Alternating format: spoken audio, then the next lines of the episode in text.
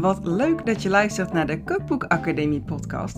De podcast over het schrijven, maken en uitgeven van een kookboek.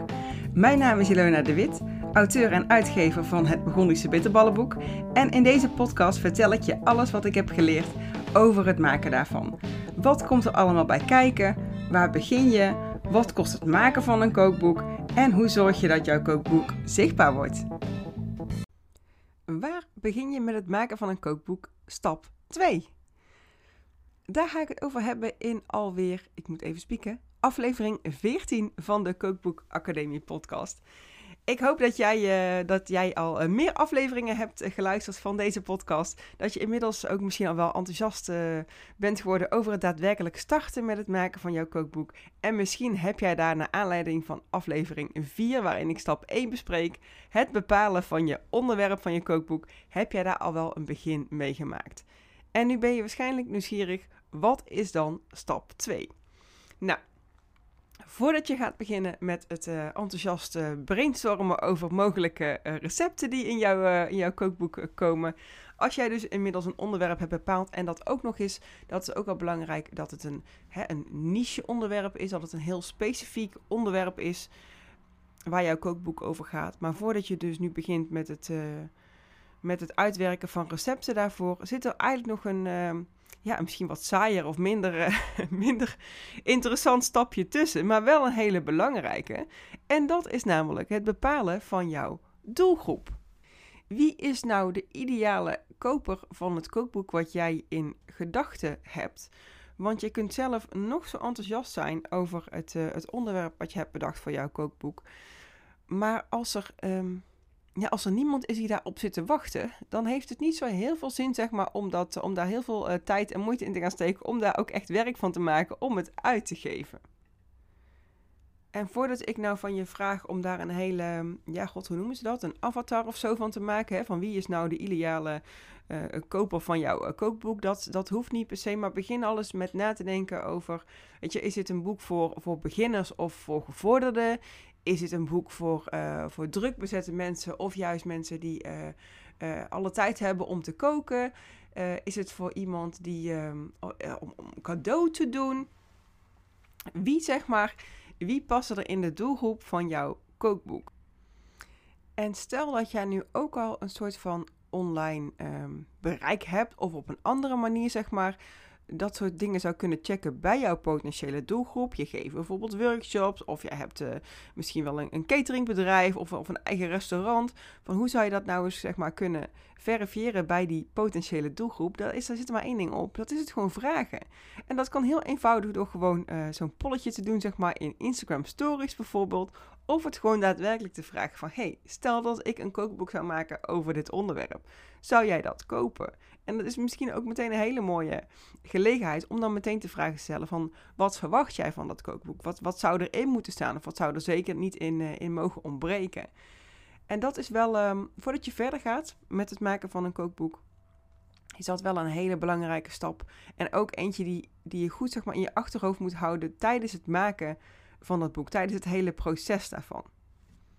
Dus tijdens het schrijven van de recepten, dat schrijf je, je, je schrijft zeg maar uitgebreide recepten. Of je moet misschien iets meer um, context toevoegen als, het, als jouw boek is bedoeld voor mensen die helemaal niet vaak uh, koken. Die daar tegenop zien of die denken dat dat moeilijk is. Je houdt die, dat, die doelgroep ook zeg maar in je achterhoofd bij het maken van foto's en bij de vormgeving van het binnenwerk. Van hey, zouden zij dit uh, prettig vinden om naar te kijken? Zouden zij um, uh, meer zeg maar, aangaan op stap voor stap foto's of alleen op het, uh, op het complete gerecht. Los van, van het feit dat je natuurlijk zelf ook, ook daar nog steeds blij van moet worden. Want dat is zeker zo belangrijk als je begint met het maken van een kookboek. Je maakt dat niet zeg maar voor die doelgroep. Je moet die doelgroep wel heel duidelijk hebben. Maar je maakt het vooral omdat jij zo ontzettend veel passie hebt voor dat onderwerp. En je zelf zo enthousiast over bent dat je dat onmogelijk niet met de rest van de wereld kan delen. En ben jij nu ook al nieuwsgierig zeg maar, naar alle stappen die daarna komen?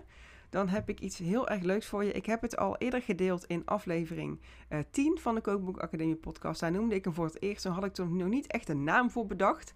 Ik had het toen over een soort van kookboekboom, maar dat, uh, dat heeft meer context nodig, zeg maar. Want Ik had het gebaseerd op een skillstree uit de gamingwereld.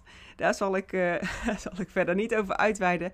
Maar ik heb dus een heel overzichtelijk stappenplan gemaakt van wat er allemaal komt kijken bij het maken van een kookboek. En die heb ik inmiddels uh, genoemd de Kookboek Camino Planning.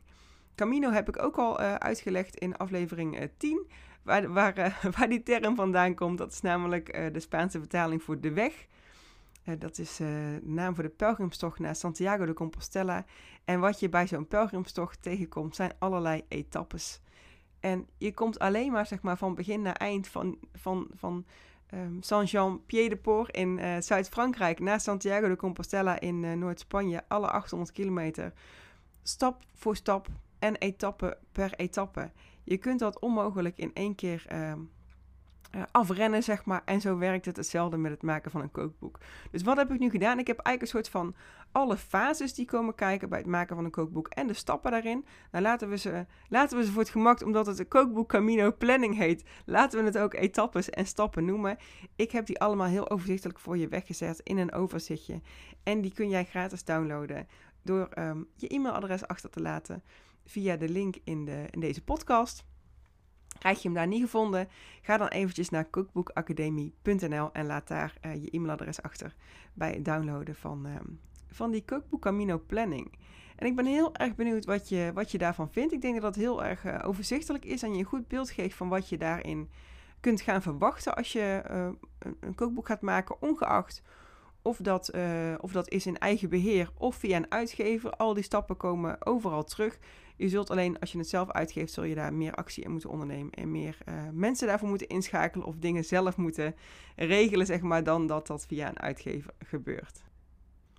En wil jij samen met mij al die stappen en al die etappes, zeg maar, doorlopen? Dat kan. Ik heb namelijk een heel gaaf aanbod. Het allereerste aanbod in de Kookboek Academie. En dat is de 1 op 1 Kookboek Kickstart dag met mij in Keetje hier in Tilburg. Of op een andere locatie mocht Keetje te koud zijn in de winter. En dat is echt een compleet verzorgde, waardevolle, intensieve eh, dag. Uh, waarbij we alles gaan doornemen wat er komt kijken bij het maken van jouw kookboek. Om daar op voorhand zeg maar, een goed, uh, goed duidelijk beeld bij te hebben. Een echt stappenplan afgestemd op jouw specifieke kookboek. Heb je daar interesse in? Neem dan eventjes contact met me op via Ilona apenstaatje worstenbrood of zorg dat je ingeschreven staat op mijn mailinglijst. Dan krijg je daar vanzelf een berichtje over.